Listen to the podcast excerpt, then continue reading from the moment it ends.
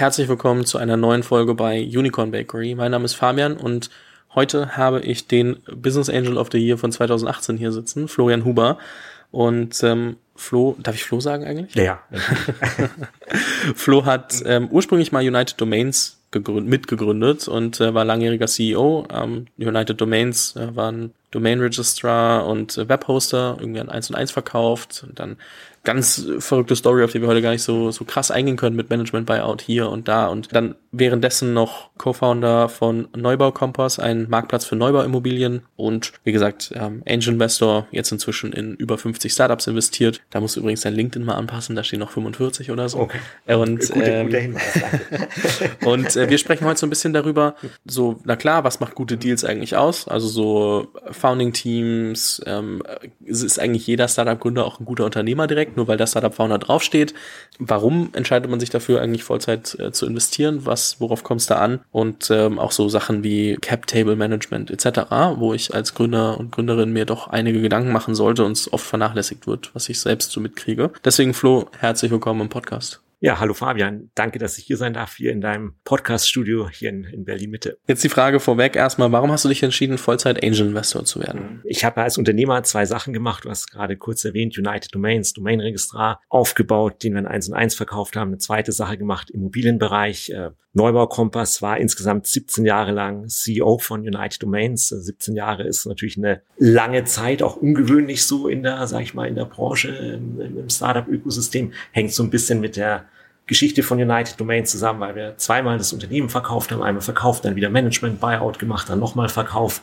Ähm, wie gesagt, brauchen wir jetzt heute gar nicht so groß äh, darauf eingehen. Wie gesagt, 17 Jahre lang CEO äh, von United Domains gewesen, davon ein, einige Jahre innerhalb des 1 und 1 Konzerns. Und ich habe irgendwann gemerkt, nach einer, sage ich mal, nach einer gewissen Zeit, dass ich, ähm, sage ich mal, keine keine wirkliche Lernkurve mehr habe. Ja, also du magst deinen Job viele Jahre, magst ihn auch gut, lieferst gute Zahlen ab, aber irgendwann habe ich gemerkt, Mensch, es ist irgendwie so, die Herausforderung fehlt. Äh, ich habe vielleicht mal, mal gedacht, ich habe bei manchen Dingen vielleicht eine negative Lernkurve, ja, dass du Sachen irgendwie schon mal vor ein paar Jahren besser gemacht hast, als du aktuell machst dann irgendwann so Anfang, Mitte 40 war dann der Zeitpunkt, wo ich gesagt habe, Mensch, komm, jetzt äh, lass uns mal was anderes im Leben machen. Bin dann raus bei United Domains und hatte aufgrund des Exits natürlich auch finanziell die Möglichkeiten, dann äh, Fulltime Angel Investor äh, zu werden. Habe mittlerweile ein Portfolio aufgebaut, 50 äh, Investments gemacht. Die meisten davon sind in äh, München oder Berlin paar auch in äh, US, äh, USA oder ähm, UK. Und wie gesagt, habe so die Seite gewechselt vom Unternehmer zum äh, Fulltime Startup Investor. Die Frage, die ich mir da erstmal stelle, bevor wir da direkt im, äh, im Thema weitergehen, so warum du das machst, ist mehr so, wie geht man das an? Also ich meine am Ende viele Gründer und Gründerinnen, die dann irgendwie Secondaries gemacht haben, jetzt bisschen Geld auf der hohen Kante haben, fangen an, so mal so und mal so in Freunde zu investieren. Aber was du ja gesagt hast, ist trotzdem so, das ist jetzt aktiv das, worum ich mich kümmere. Ich glaube, du hast gesagt, du möchtest 100 Angel Investments machen, auf jeden Fall erstmal. Ähm, wahrscheinlich wird es weitergehen. Im, so Im Lauf von zehn Jahren, muss dazu sagen. Jetzt genau. nicht, äh, nicht in drei Monaten, aber genau. genau, so ein bisschen so mein, mein persönlicher Plan war, es steht, glaube ich, auch auf meinem LinkedIn-Profil, wo ich gesagt habe, Mensch, ich möchte über zehn Jahre insgesamt 100 Angel Investments machen. Das heißt, pro Jahr zehn Investments. Jetzt lasse ich vielleicht mal irgendwie Sommerurlaub, Weihnachtsurlaub weg. Dann machst du so durchschnittlich alle vier Wochen neues Angel Investment. Aktuell bin ich so bei 50, 51 äh, Investments. Äh, jetzt die letzten fünf, sechs Jahre ist ganz gut on track. Aber das war so irgendwann mal der Plan. Und äh, deine Frage war ja, wie hast du, hast du angefangen? Ein wichtige Erkenntnis, ein Learning war, nur weil du vielleicht ein guter, erfolgreicher Unternehmer bist, bist du nicht automatisch ein guter Investor. Ja, also Skill Skillset ist dann doch nochmal anders. Klar, du weißt als Unternehmer, wie du operativ was aufbaust, hast natürlich ein gewisses Grundverständnis für irgendwelche Zusammenhänge, was funktioniert, was könnte vielleicht oder eher nicht funktionieren. Aber so die ganzen Themen, äh, wie bekomme ich Dealflow, wie beurteile ich ein Investment, was sind so die Kriterien, die wichtig sind, was sind aber auch vielleicht Kriterien, die unwichtig sind, was ist bei irgendwelchen Deal-Terms wichtig oder unwichtig oder verliert man sich in irgendwelchen Kleinigkeiten und übersieht die, die großen Dinge, die dann vielleicht hinten raus doch den größeren Hebel haben als jetzt die Optimierung der, der Anti-Dilution-Regelung mit irgendwie zwei Wochen Anwaltsschreiben hin und her und solche Geschichten. Also du gehst auch als Investor auch nochmal einfach so eine, durch so eine Lernkurve natürlich, machst auch ein paar Fehler, setzt auch gerade am Anfang natürlich auch wirklich Geld in den Sand. Also ich hatte am Anfang auch sich ein paar Investments gemacht, äh, wo ich jetzt rückblickend sagen würde, ja, äh, nie im Leben würde ich mit dem jetzigen Wissen nochmal dort, ähm, dort investieren wollen. Das heißt, es äh, ist auch wieder Learning by Doing, egal welchen Background man vielleicht auch hat. Ähm, ich glaube, die wenigsten sind so vom Himmel gefallen gute Investoren. Bevor wir auf die genauen Details eingehen, vielleicht nochmal, warum stehst du dafür jeden Morgen auf? Also warum hast mhm. du dich entschieden zu sagen, okay, ähm, das ist wirklich das, was ich jetzt mhm. machen will? Ich glaube ja nach wie vor, dass wir in Deutschland, vielleicht auch in Europa zu wenig Unternehmer, zu wenig Gründer haben, auch zu wenig Unternehmerinnen, zu wenig Gründerinnen, ja, Frauen ja noch weniger als, als, als Männer. Ich denke, dass ich als, äh, als, als Angel Investor, als Startup Investor, auch als, sage ich mal, als Teil irgendwo dieses Startup-Ökosystems jetzt äh, ja, seit 20 Jahren da unterwegs irgendwo einen Beitrag leisten kann, dass es wieder Deutschland mehr innovative Unternehmen gibt. Also ich glaube fest dran, dass der gute Wohlstand, den wir in Europa oder vor allem in Mitteleuropa haben, primär davon abhängt, dass wir in Zukunft auch innovativ sind, innovative Ideen haben, äh, innovative Unternehmen hier in Europa auch aufbauen und das jetzt nicht nur USA und, äh, und China überlassen. Und ich hatte vor einigen Jahren auch meine, ich glaube in der FAZ war das veröffentlicht, so eine Umfrage unter Hochschulabsolventen gelesen, was denn so deren Berufsziele oder Berufswünsche sind. Und da hat die Mehrheit irgendwie gesagt, ja, dass sie am liebsten im öffentlichen Dienst gehen würden. Ja, und äh, ich glaube, bei Frauen war die Quote noch etwas höher als bei Männern. Und äh, klar, auch der öffentliche Dienst braucht natürlich irgendwelche smarten Leute äh, geschenkt. Aber es hat so gut wie niemand diese, oder kaum jemand in dieser Umfrage gesagt, dass er sich selbstständig machen will, dass er eine Firma aufbauen will, dass er Unternehmer werden will. Und das war für mich so schon nochmal so der, dieser Ansporn, Mensch, klar, wir sind zwar jetzt hier so jeden Tag so in unserer Startup-Bubble, aber wenn du so diese absoluten Zahlen mal anschaust, wie viele Tech-Startups werden denn in Deutschland im Monat, im Jahr gegründet, ja, dann kommst du schnell zu dem Ergebnis, dass die Zahlen nicht so wirklich beeindruckend sind. Und auch so, wenn du dir so die allgemeinen Existenzgründungen anschaust, also jetzt außerhalb von diesen Tech-Startups, Handwerksbetriebe, Agenturen, Menschen, die sich irgendwie als Berater selbstständig machen, sind da auch die Zahlen rückläufig und es ist so ein bisschen so, du hattest gefragt, wofür stehst du jeden Morgen auf? So der Glaube dran, Mensch, ähm, so dieser zukünftige Wohlstand hängt einfach auch nicht nur, aber im großen Maße, denke ich, von innovativen Unternehmern, Unternehmerinnen ab. Auch die ganzen Themen, wenn du hast irgendwie Umweltverschmutzung, Climate Change, äh, ist meine feste Überzeugung, dass du das nur mit Innovationen lösen wirst und nicht, äh, indem du den Leuten irgendwie verbietest, Fleisch zu essen oder mit dem Auto zu fahren oder irgendwie einmal im Jahr mit dem Flugzeug irgendwo in Urlaub zu fliegen. Jetzt sag ich mal doch ganz kurz, weil wir vorhin drüber gesprochen haben, den, den äh, Philipp Westermeier und frag einfach mal ganz mhm. vielleicht so, welche Rolle spielt dann einfach das Vermehren von Geld? Das spielt natürlich eine Rolle, auch eine wichtige Rolle. Ich mache das als Fulltime-Job. Das heißt, äh, er ist natürlich schon der Anspruch, dass du irgendwann davon leben kannst oder davon leben musst. Und natürlich willst du dein Geld vermehren und äh, hast natürlich auch, oder jetzt für mich selbst zu sprechen, hast natürlich auch finanzielle Ziele damit und selbstverständlich ist natürlich das Multiple, was du irgendwo auf dein Startup-Portfolio und dein Angel-Portfolio hast, ist natürlich für dich selber auch natürlich oder für mich selber ein wichtiger Erfolgsbenchmark.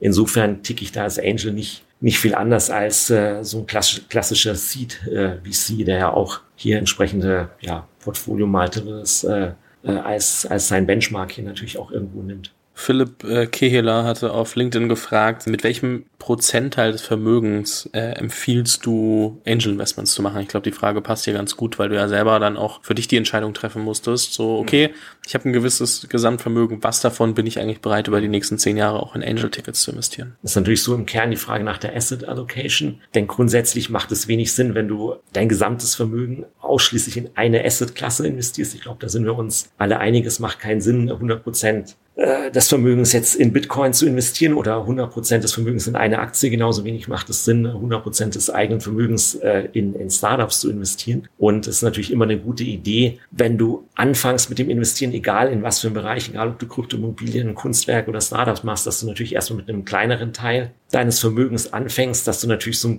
on the way so ein paar Learnings hast und dann natürlich Schritt für Schritt auch deinen Anteil erhöhen kannst, wenn du irgendwie so ein paar Erfahrungen gemacht hast, macht äh, so ein Vorgehen Sinn. Da eine konkrete Prozentzahl zu nennen, ist, glaube ich, schwierig. Denke jetzt bei, bei mir persönlich würde ich sagen, ist es vielleicht ein Drittel, ein Drittel so der, der eigenen Assets sind in dieser Asset-Klasse Startups und dann gibt's natürlich noch andere Themen, Krypto, Immobilien, Aktien, so das, das was, was man so üblicherweise in so einem diversen Portfolio dann auch, auch erwarten würde. Gibt es irgendwas, wo du sagst, wenn man wirklich professionell Angel Investments machen möchte und jetzt nicht so along the journey, wenn man selber das erste Mal irgendwie Geld mitnimmt, also wie viele Investments äh, sollte ich committen können über die nächsten, äh, den nächsten Zeitraum? Also ist 100 die Zahl, nach der man streben sollte? Ist so, wie, wie hast du das für dich gewählt? Nein, 100, 100 ist jetzt sicher nicht die Zahl, die jeder Angel Investor jetzt irgendwie innerhalb von zwölf Monaten äh, an Portfoliogröße aufbauen sollte. Das ist so ein bisschen so ein eigenes Long-Term-Goal äh, irgendwo von mir persönlich. Dennoch aber, gerade wenn du als Angel investierst du ja überwiegend äh, sehr früh. Das heißt, du machst Pre-Seed und Seed Days. In den seltensten Fällen wirst du als Angel irgendwie auch die Möglichkeit haben, in irgendwelchen Growth-Deals mitzugehen. Ähm, und du hast natürlich dann auch eine entsprechend hohe Ausfallquote, ja. Also wenn du frühphasig investierst, kannst du relativ sicher sagen, dass die meisten deiner Investments nicht so funktionieren werden, wie das vielleicht in einem Businessplan oder in einem Finanzplan mal vorausgesagt wurde. Ähm, das heißt andererseits natürlich, du musst ja ein, ein gewisses Portfolio aufbauen, ja, weil du wirst immer ein paar Abschreibungen haben und du wirst aller Voraussicht nach ein paar wenige Winner haben, vielleicht nur einen einzigen Winner, der dir irgendwann sozusagen dein, äh, dein Portfolio-Return gibt. Ist ja so das klassische Power Law, was du ja im VC-Bereich hast und nachdem ja auch alle Frühphasen VCs arbeiten und letztlich als Angel Investor, wenn du das ein bisschen professioneller machen willst, musst du im Kern eigentlich so agieren wie ein, wie ein, wie ein Micro-VC, ja. Das ist eigentlich so die einzige Chance, dass du da long-term auch irgendwo ähm, Geld verdienen kannst, äh, Substanz aufbauen kannst und ähm, glaube, es macht wenig Sinn, wenn du jetzt mal so äh, drei, vier Investments machst und dann irgendwie davon ausgehst, dass du da jetzt irgendwie äh, das, äh, das nächste Unicorn dabei hast und dadurch jetzt mit deinen drei, vier Angel Investments mit einem 10.000 Euro Ticket dann demnächst Millionär wirst. Also das äh, kann vielleicht, wenn du viel Glück hast, funktionieren, vielleicht wie ein Lottogewinn, aber das ist natürlich nicht der Standardweg. Was du gerade angesprochen hast, ist, dass du natürlich als Angel auch Pre-Seed Seed investierst und Jetzt haben wir gesehen, dass sich gerade in dem Markt viele VCs, äh, die vorher Seed gemacht haben, auch in Pre-Seed-Phasen bewegen, dass internationale VCs dazukommen etc. Was bedeutet das für dich als Angel? Also wie nimmst du die VCs wahr? Also sind das immer noch Partner, sind das Co-Investoren, sind das zum Teil Konkurrenten? Was bedeutet das für dich? Also der Markt hat sich natürlich in den gerade in den letzten fünf, sechs, sieben Jahren äh, massiv verändert. Ja, also früher gab es halt so diese klassische Arbeitsteilung Pre-Seed und die meisten Seed-Runden haben haben wir Angel-Investoren gemacht und äh, vielleicht auch noch Friends and Family. Und äh, die, die VC-Investoren, die Institutionals sind dann, sag ich mal so, ab der Series A oder bei einer Late Seed ähm, dazugekommen, sobald du irgendwie significant Traction hattest als Startup. Und mit significant Traction meine ich jetzt nicht irgendwelche Vanity Metrics, irgendwelche Free Sign-ups oder irgendwelche LinkedIn-Follower, sondern äh, Anzahl der Kunden, Anzahl der äh, zahlenden Kundenumsätze sowas, das war so die klassische Arbeitsteilung am Markt. Dann hattest du ja Gott sei Dank auch die Situation am Markt, dass, dass immer mehr Geld verfügbar ist, dass es äh, immer mehr Geld in die Asset-Klasse Early Stage Startups äh, geflossen ist, was natürlich die Wettbewerbssituation intensiviert hat. Das heißt, dass natürlich logischerweise Supply and Demand die Einstiegsbewertungen immer weiter nach oben gingen. Und irgendwann haben natürlich auch die VCs gelernt, dass so dieses Modell, na, ich steige da mal in der Series A ein, ähm, gerade für die kleineren VCs nicht mehr wirklich funktioniert hat. Die sind dann auch immer frühphasiger gegangen. Jetzt mittlerweile hast du ja viele VCs, die ausdrücklich Pre-Seed-Investments machen, auch teilweise mit Tickets nicht größer als 100.000 Euro, eigentlich im Kern eher agieren wie ein Angel Investor. Also ich habe vorher davon gesprochen, dass, äh, dass wir professionellen Angels agieren wie Micro VC, aber mittlerweile agieren auch viele VCs eher wie ein, wie ein Angel ähm, Investor. Und da hast du natürlich einen, einerseits einen gewissen ähm, Wettbewerb auch am Markt. Äh, klar, sonst hättest du nicht diese, sonst hätten wir nicht diese steigenden Bewertungen gesehen.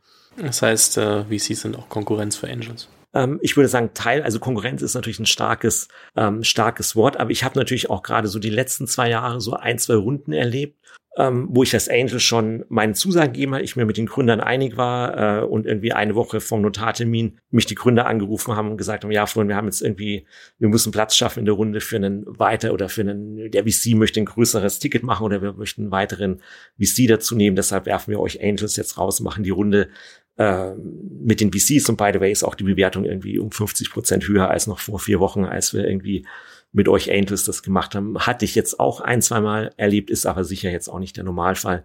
Äh, Im Regelfall ist es eigentlich gerade so im Berliner oder Münchner Ökosystem äh, zwischen uns Angels und auch den Frühphasen VCs eigentlich ein sehr gutes Miteinander mit Dealflow-Sharing, auch einfach aufgrund der Tatsache, dass viele Angels ja auch li wiederum Limited Partner bei, bei äh, VC-Funds sind, also wiederum selber investiert sind ähm, bei, bei VC-Funds und da natürlich äh, einfach eine enge Verbindung auch besteht. Würdest du es als professionell bezeichnen, zu sagen, ich schmeiß die Angels jetzt raus? Oder ist das was, was dir dann schon auch, wo du sagst, hey, mit denen würde ich auf jeden Fall nicht nochmal was machen? Ist natürlich, äh, ich war natürlich wenig begeistert oder wie Angels sind da natürlich wenig begeistert, ist aber, denke ich, auch einfach der Marktsituation, die du 2020, 2021, da gab es ja einige crazy äh, Dinge am Markt, wo wir jetzt alle irgendwie froh sind, dass wir die Zeiten hinter uns haben. Insofern äh, da jetzt im Nachhinein keine, keine Bad Feelings. Ist nur die Frage, wie gehe ich damit um, wenn ich irgendwie überzeichnet bin und dann merke, oh, ich habe ein paar Leute zugesagt, wo ich jetzt das Gefühl habe, also wie ich als Gründer damit um. Mhm. Und dann so, ja, bis zu welchem Grad äh, kann ich das mit mir vereinbaren, bis zu welchem halt auch nicht. Ich meine, was du als Gründer machen kannst, was ja auch viele Gründer dann machen, ist, dass sie die Runde einfach äh, etwas größer machen. Ja, da hast du mehr Platz für mehr Investoren oder dass du mit einzelnen Investoren sprichst, ob die ihre Ticket-Size verringern. Ja, also viele Angels haben ja vielleicht auch kein Problem, jetzt statt 100 nur 75 oder nur 50 äh, zu machen und vielleicht manchmal auch ein auch ein VC äh, ist bereit, nochmal 10 oder 20 Prozent von seinem, von seinem Ticket vielleicht runterzugehen, um Platz auch für einen, für einen anderen guten, äh, guten Investor zu machen. Als ich vor einem Jahr mit, mit äh, Flo Heinemann gesprochen habe, war es so, dass wir ungefähr uns darauf geeinigt haben, dass so von 25 man eher Richtung 50 geht als so Standard-Ticket aktuell in, der, in den, bei den Business Angels. Du sagst jetzt, dass, äh, also so, du selber investierst ja ähm, auch, auch 100k-Tickets oder vorrangig, glaube ich. Mhm. Ähm, Hast du das Gefühl, dass wir inzwischen viele 75, 100 K-Tickets sehen oder ist es trotzdem immer noch eine kleine Minderheit? Ähm, ich glaube, wir sehen zwei Entwicklungen am Markt. Einerseits, äh, wenn du dir die Cap-Tables der letzten Jahre anschaust, sind die eigentlich immer größer, immer länger geworden. Das heißt, du hast mehr Gesellschafter auf den Cap-Tables und es gibt einerseits so die, ähm, die Anzahl der Angels, die kleine Tickets macht. Mit kleinen Tickets meine ich jetzt sowas zwischen 5 und 25, 5 und 25.000 Euro hat zugenommen, gleichzeitig auch die Anzahl der Angels, die große Tickets machen können, die also auch, die auch äh, 100.000 oder über 100.000 machen können, wiederum auch zugenommen. Ähm, und du hast natürlich gerade so, ähm, möchte ein bisschen den Florian Heinemann widersprechen. Klar, so die professionellen Angels machen tendenziell jetzt auch größere Tickets, einfach weil die Bewertungen gestiegen sind und natürlich auch eine gewisse, äh, gewisse Allocation auch in der Runde haben. Es macht irgendwie wenig Sinn, wenn du mit 0,01 irgendwo am Cap-Table, ein Prozent am Cap-Table sitzt und dann irgendwie so gefühlt nur noch so ein Rundungsfehler ähm, im Gesellschafterkreis äh, bist. Andererseits, wie du auch schon äh, am Eingang äh, mal erwähnt hattest, gibt es natürlich auch viele Startup-Gründer, Gründerinnen, die haben Secondary gemacht, machen jetzt so ein bisschen in ihren Freundeskreis im eigenen Netzwerk erste Angel Investments mit irgendwelchen 510.000 Euro Tickets. Ähm, das, das, das gibt's natürlich auch. Also insofern würde ich sagen, äh, auf jeden Fall die Entwicklung, die Cap Tables werden länger und äh, es gibt Angels, die tendenziell größere Tickets machen, aber auch äh, mittlerweile viele Angels, die mit sehr kleinen Tickets äh, zumindest versuchen, auch in die Runden dann, dann reinzukommen und oft auch dann dabei sind. Ist es gut oder ist es schlecht, dass die Cap-Tables immer länger werden?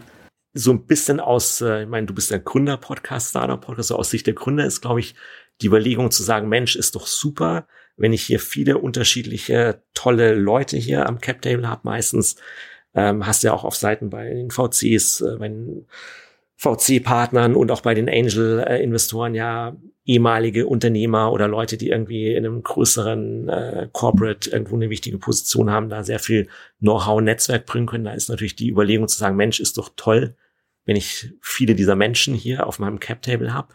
So aus meiner Erfahrung sehe ich es etwas kritischer, weil je mehr äh, Gesellschaft du hast, hast du natürlich mehr Verwaltungsaufwand. Irgendwann machst du als, musst du aufpassen, dass du als Gründer nicht äh, nicht nur noch Investor Relations machst, um deine 30 äh, Investoren irgendwie happy zu machen, also von irgendwelchen Telefonaten über Kaffee trinken, irgendwelche Intros, die der Investor von dir wiederum zu anderen Leuten aus deinem Netzwerk als Gründer vielleicht äh, benötigt. Ähm, und ähm, was, was, was ich auch äh, schon ein paar Mal so erlebt habe, ist dieser, dieser Zuschauereffekt oder dieser Bystander-Effekt, um es auf Englisch zu sagen. ist also der Klassiker, ist irgendwo ein Verkehrsunfall, ähm, da stehen 50 Leute drumrum und dann ist die Wahrscheinlichkeit, wenn da 50 Leute drumherum stehen, dass keiner von diesen 50 hilft, ist relativ groß, weil natürlich jeder dieser 50 Leute denkt, naja, prima, es sind dann noch 49 andere da. Und es kann doch einer von den 49 anderen jetzt hier erste Hilfe leisten und irgendwie sich um die, um die Unfallopfer kümmern. Und so eine ähnliche Situation hast du auch, äh, auch bei Startups und zwar immer dann, wenn äh, die Zeiten nicht mehr ganz so rosig sind, wenn du ähm, vielleicht mal eine schwierige Phase hast, ja, irgendwie du stehst kurz vor der Insolvenz muss eine Bridge-Runde machen. Da ist natürlich die Frage, ja, wer von deinen Altgesellschaftern gibt jetzt nochmal Geld rein? Äh, wenn du viele auf dem Cap-Table hast, ist meiner Erfahrung nach eigentlich so, jeder zeigt mit dem Finger auf den anderen und sagt, na ja, gibt doch genug andere, sollen doch die anderen mal hier äh, vorangehen. Dagegen, wenn du jetzt einen sehr schlanken Cap-Table hast mit nur vielleicht drei, vier Investoren, äh, deine Company äh, steht irgendwie kurz vorm Scheitern, naja, dann ist die Wahrscheinlichkeit relativ groß, dass diese vier Investoren zus sich zusammensetzen und Himmel und Hölle in Bewegung setzen, irgendwie mit dir zusammen die, die Company zu retten. Das hast du, glaube ich, nicht, wenn du einen großen Cap-Table hast. Ich glaube, das ist ganz spannend, weil oft ist ja so, dass dann einfach in den Raum geworfen wird, ja, aber ich kann die ja poolen. Ähm, und was man, glaube ich, merkt, ist, dass es nicht darum geht, dass man einfach nur viele Leute dann bei irgendeiner Gesellschafterversammlung oder so hat oder für irgendeinen Beschluss mhm. braucht, sondern halt, dass es wirklich so ist, dass du einfach zu viele Leute hast, um dann wirklich eine enge Relationship mit denen zu führen. Will jetzt auch nicht jeder Angel oder jeder Investor. Mhm. Es gibt ja auch Leute, die sich dann sehr schnell wieder rausziehen und sagen, hey, du hast mein Geld, mach einfach. Aber nichtsdestotrotz, so trotzdem dieses, Gefühl von Zugehörigkeit trotzdem mhm. zu haben. Ne? So eine gewisse, ich sage jetzt mal, wie eine, so wie du eine Kultur mit deinen Mitarbeitern hast, halt auch eine Investorenkultur, wo du, wo klar ist, okay, man kann die irgendwie immer wieder mal, mal anpingen, anstatt ähm, so, es sind alle und es ist unmöglich, mit denen regelmäßig zu sprechen. Ich meine, auf der administrativen Seite kannst du natürlich, wie du schon gesagt hast, Stimmrechtspooling machen, du kannst ein gesellschaftsrechtliches äh, Pooling machen über ein Special Purpose Vehicle, so Treuhandgesellschaften habe ich auch ein paar Mal in meinem Portfolio Stimmrechtspooling irgendwie für alle Angels unter 100.000 ist eigentlich mittlerweile eher irgendwie so würde ich sagen, fast, äh, fast Standard geworden. Ähm, das sind aber so diese, diese administrativen Fragen. Ich glaube, die kannst du, die kannst du ganz, ganz gut lösen und so. Ähm, mein auch so, so ein wichtiger Rat von mir an, an die Startup-Gründer, äh, wenn du jetzt eine Situation, wenn du sagst, Mensch, du hast hier vier, fünf Leute, die, die, die, die wollen ein 10.000 Euro Ticket machen, wollen aber unbedingt noch in der Runde dabei sein. Und du sagst als Gründer, ja, hey, ist doch, ist doch super, genau die, die brauche ich mit ihrem Netzwerk und Know-how, ja, dass du die eben nicht auf den Cap-Table holst mit ihren Mini 5000 Euro oder 10.000 Euro Ticket, sondern dass du dir überlegst, du kannst dir natürlich auch äh, einen Advisor Board einrichten, ja, äh, und dann kannst du die Advisor kannst in Form aus den kannst du aus dem VSOP vergüten, ja, kannst du Virtual Shares geben. Dann hast du einerseits natürlich äh, die Situation, dass dein Advisor äh, Skin in the Game hat, ja, dass er irgendwo eine echte Beteiligung oder eine, eine zumindest eine wirtschaftliche Beteiligung am Unternehmen hat und gleichzeitig ähm, hast du nicht äh, zehn Leute mit dem 10.000 Euro Ticket auf deinem Cap Table sitzen, weil am Ende des Tages, wenn du irgendwie zwei Millionen Seed-Runde raced, was, was nutzt dir ein 10.000 Euro Ticket? Ja, das äh, kannst du nicht mal die Anwalts- oder Notarkosten davon bezahlen. Ja, das macht, macht relativ wenig Sinn und das habe ich ein paar Mal bisher gesehen, aber nutzen aus meiner Sicht immer noch zu wenig Startup-Gründer die Möglichkeit, solche Angels dann als äh, in den Advisor, in den Advisor Board zu holen und dann mit Virtual Shares ähm, entsprechend zu vergüten. Was würdest du sagen, worauf äh, würdest du bei der Zusammenstellung eines Advisory Boards ähm, achten? Also wie gibt es irgendwie zu viele Advisor? Gibt es ähm, zu, also zu wenig, zu viele Shares, die ich denen geben kann? Jetzt, dass wir mal davon abgesehen, dass wir auch Vesting, Cliff etc., also dafür sorgen, dass die halt nach und nach ihre Shares bekommen und jetzt so wie es bei Mitarbeiteroptionen halt auch ist, aber so, worauf würdest du, also wie würdest du so ein Advisor Board zusammenstellen? Es macht natürlich generell Sinn, Advisor Board mit möglichst äh, Leute da drauf zu haben, die einen ganz unterschiedlichen Background haben. Ja, es bringt jetzt, äh, glaube ich, macht wenig Sinn, wenn du ein AI-Startup bist und dann hast du da irgendwie im Advisor Board äh, fünf äh, ähm, AI-Softwareentwickler sitzen. Ja, natürlich super wichtiger Skill, aber eben nicht nur, sondern da macht es vielleicht gerade Sinn, dass du dir dann auch noch äh, Leute mit einem Business-Background ins Advisory Board holst oder Leute, die Ahnung von, äh, von Fundraising haben, von PR, von vielleicht auch klassische Management-Skills. Ja, wie skaliere ich eine, eine Organisation von 20 auf 100 Mitarbeiter, von 100 auf 500 ähm, Mitarbeiter und denk aber mit so ein wichtiger oder mit der wichtigste Punkt ist, glaube ich, dass du mit deinen Advisern vorab so eine diese gemeinsame Erwartungshaltung absteckst. Ja, also äh, ist deine Erwartungshaltung jetzt als Gründer, dass dein Advisor äh, jede Woche zwei Stunden bei dir im Office sitzt?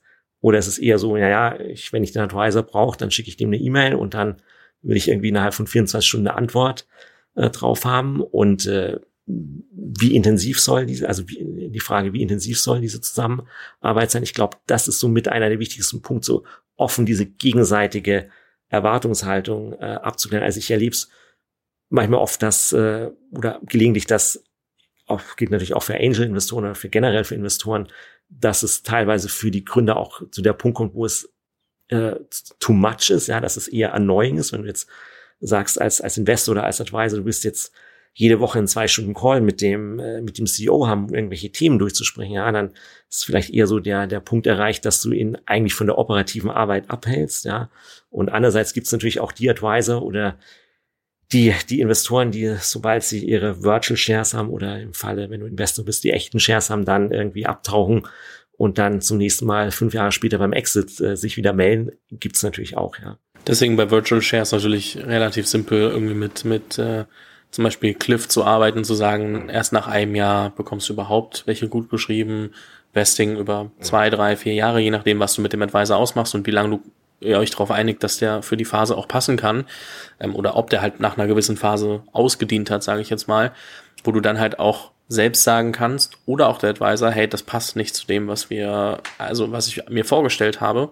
So, wir cutten das auch wieder, mhm. weil sonst sitzt du halt da ähm, und hast natürlich irgendwie deine Shares weggegeben. Äh, beim Investment ist ein bisschen was anderes, da bist du dann wahrscheinlich erstmal, ich sag mal, insofern hast du dann erstmal Pech gehabt. So. Genau, aber du hast ja zumindest Cash als genau. Gegenleistung genau. bekommen, auch wenn es vielleicht anderes. nur 10.000 Euro sind, klar.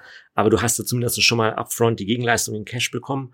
Klar, beim Advisor, wenn du Virtual Shares gibst, wie du, wie du sagst, natürlich der wichtigste Punkt, Vesting, Cliff entsprechend vereinbaren, äh, die gegenseitige Erwartungshaltung abstecken, idealerweise auch in einer diese Erwartungshaltung versuchen in der schriftlichen Vereinbarung zu fixieren, auch wenn es vielleicht einfach nur eine kurze E-Mail-Austausch ist. Klar, man braucht da kein, sicher jetzt nicht ein 100 Seiten Vertragswerk aufsetzen und irgendwie einen äh, 100 Seiten Consulting-Vertrag äh, drei Monate zu verhandeln, macht natürlich keinen Sinn. Aber ich glaube, so ein bisschen mal so die gegenseitige Erwartungshaltung schriftlich festhalten ist da ist da nicht verkehrt. Ja, das ist genau das, was ich jetzt zum Beispiel auch gerade erst gemacht habe, als ich so eine Advisory-Position damit angenommen habe.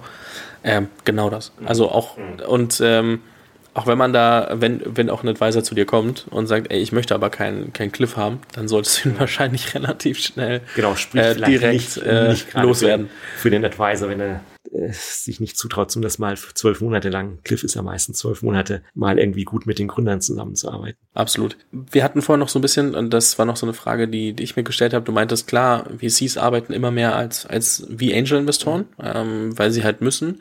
Bedeutet, also nicht alle VCs, aber es gibt schon, natürlich. Aber ein, also die, ein paar, ein paar. Mhm. Ähm, und weil sie selber auch so ein bisschen earlier äh, gedrückt werden von, von ähm, Later Stage VCs, die in den letzten Jahren immer auch eine Phase vorher noch investiert haben, dann bedeutet das, dass du teilweise auch einfach noch früher in Deals einsteigst? Also, weil du bist ja als Angel, bist du ja schon früh, aber ähm, ich meine, du wartest ja, du guckst ja trotzdem so nach ein paar Faktoren, die du spannend findest. Ist es so, dass du manchmal sagst, okay, ich glaube, der Faktor kann sich noch entwickeln und ich gehe jetzt dadurch früher rein, weil sonst ja. könnte es sein, dass ich die Runde nicht mache oder nicht kriege?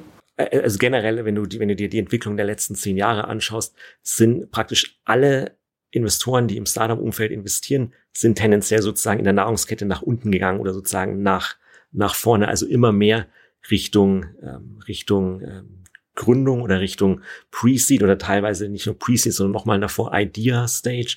Es gibt nur mittlerweile auch Investoren, die sogenanntes Talent-Investing machen, die überhaupt nicht mehr in Companies oder in Startup oder Startup-Ideen investieren, sondern praktisch noch früher in einzelne Personen, die vielleicht in in sechs oder zwölf Monaten zukünftigen Startup äh, gründen werden. Da gibt's ja irgendwie Entrepreneur First, sind ja auch hier in Berlin oder Ivor, die ja so eine Entrepreneurship Education machen und dann auch äh, sozusagen den Plan haben, in äh, einzelne ähm, äh, einzelne Personen zu investieren, ja und überhaupt äh, nicht mehr nicht mehr in Startups beziehungsweise äh, sozusagen irgendwann dieses Investment in die Person sich dann in ein Investment in eine zukünftige Company um äh, umwandelt. Also da siehst du schon, dass wir, wir Investoren eigentlich alle, und du siehst ja auch bis hinauf zu den, zu den Private Equity Investoren, ja, also gerade im Growth-Bereich äh, hast du ja zunehmend auch, äh, auch kleinere äh, oder kleinere und größere Private Equity Player, äh, die mittlerweile Deals machen im Bereich 20, 30 Millionen, die vor ein paar Jahren einfach nur die klassische Growth VCs gemacht hätten, ja, aber jetzt, äh, was jetzt kein PE-Play gewesen wäre. Ich meine, man schaut sich immer das Team an als Investor. Das ist immer alle, was alle einem sagen und viele, also es ist manchmal schwer so zu durchdringen, was das bedeutet. Aber würdest du sagen, überall, wo Startup-Founder draufsteht, ist guter Unternehmer auch drin?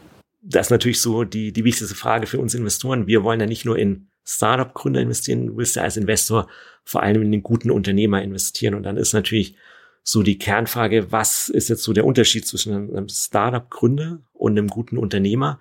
Und äh, für mich ist einfach ein äh, guter Unternehmer jemand, der in der Lage ist, äh, langfristig ein größeres und nachhaltiges Unternehmen aufzubauen. Ja, sind jetzt so drei Adjektive drin. Ähm, du hast langfristig, du hast groß äh, und du hast nachhaltig. Ja, und wenn wir mal mit dem Thema langfristig beginnen, du willst natürlich in einen Gründer oder eine Gründerin investieren, die in der Lage ist, sich mit dem Unternehmen, mit dem wachsenden Unternehmen, äh, sich weiterzuentwickeln, ja.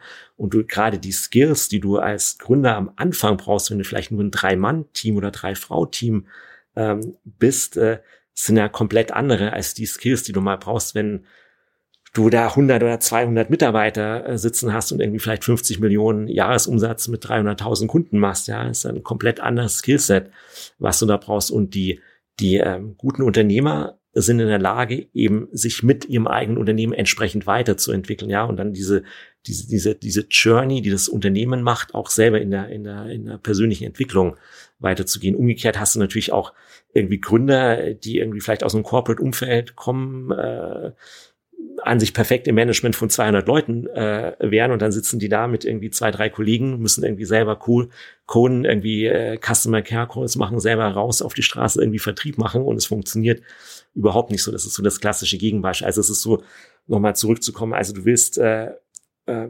Unternehmer oder Menschen haben, die, die langfristig das, das machen können. Zweites Adjektiv, was ich erwähnt habe, war groß, in der Lage sein, ein größeres Unternehmen aufzubauen da ist es natürlich so, dass wenn du als, als Tech-Investor reingehst, willst du natürlich, dass das Unternehmen irgendwann signifikant Umsatz äh, generiert. Ja, also du willst ähm, niemanden haben, der praktisch jetzt nur in der Lage ist, eine Finanzierungsrunde nach der anderen zu raisen, aber nicht in der Lage ist, entsprechend äh, auch wirklich äh, nachhaltigen äh, Revenue aufzubauen. Und das äh, die Erwartungshaltung von uns Startup-Investoren ist natürlich, dass du ähm, als Gründer, als Unternehmer jetzt kein kleines Einfamilienhaus baust, sondern dass du den Wolkenkratzer hinstellst. Und wir als äh, Startup-Investoren und auch als VCs geben dir als Unternehmer ähm, natürlich auch das Budget für dein, für den Wolkenkratzer, ja. Und wenn du dann aber mit dem Budget für den Wolkenkratzer nach fünf Jahren ein Einfamilienhaus gebaut hast, ja, dann bist du zumindest aus Sicht von uns Investoren natürlich jetzt kein äh, wirklich äh, erfolgreicher Unternehmer, weil du natürlich irgendwie wenn ich in meinem Portfolio schaue, klar, da habe ich auch ein paar Companies, die haben in fünf Jahren äh, 30 Millionen Investorengelder ausgegeben, ja, sind nach fünf Jahren an dem Punkt, wo sie irgendwie 100.000 Monatsumsatz machen. Das Ganze, die 100.000 Monatsumsatz machen sie mit 200.000, äh, nicht mit 200.000, mit 200 Mitarbeitern, ja. Äh, ist natürlich die Frage, ist das ein erfolgreicher Unternehmer? Ist sicher eine andere Geschichte, wenn du irgendwie im Deep Tech, Space Tech unterwegs bist, unterwegs bist, Biotech, wo die Sachen einfach sehr lange dauern. Aber wenn du das klassische B2B SaaS Startup Play äh, bist, ja, und dann bist du, hast du 30, 30 Millionen Investorengelder ausgegeben, bist bei 100.000 Monatsumsatz damit, ja, bist du aus meiner Sicht kein, kein, kein, kein erfolgreicher Unternehmer. Dritter Punkt, äh, drittes Adjektiv, was ich genannt habe, ist Thema äh, nachhaltiges Unternehmen aufbauen. Was meine ich damit?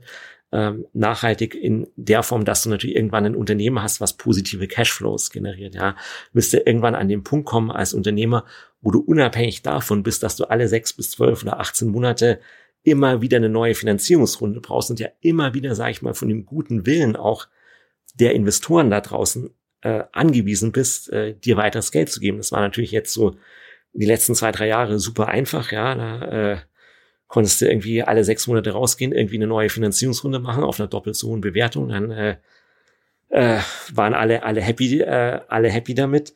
Ähm, aber du musst ja irgendwann an den Punkt kommen, ähm, wo du nachhaltige positive Cashflows generierst. Und wir sind jetzt 2022 auch zum Glück jetzt wieder in einem Umfeld, in einem Marktumfeld, in einem anderen Marktumfeld, wo das auch wieder mehr in den Fokus ähm, gerät. Das ist auf jeden Fall super, ja, dass das wieder mehr, mehr Fokus bekommt. Die Frage, die sich natürlich daraus ergibt, wie hast du für dich dein Framework geschaffen, um in der frühen Phase, bevor die Leute gezeigt haben, dass sie halt irgendwie auch 100 oder 200 Leute managen mhm. können, oftmals, ähm, oder auch, also, so, also es ist ja ein Riesenspagat, wie du schon sagst, zwischen super früher Phase und dann Later Stage. Wie evaluierst du in der frühen Phase, ob du daran glaubst, dass die Person es kann? Mhm.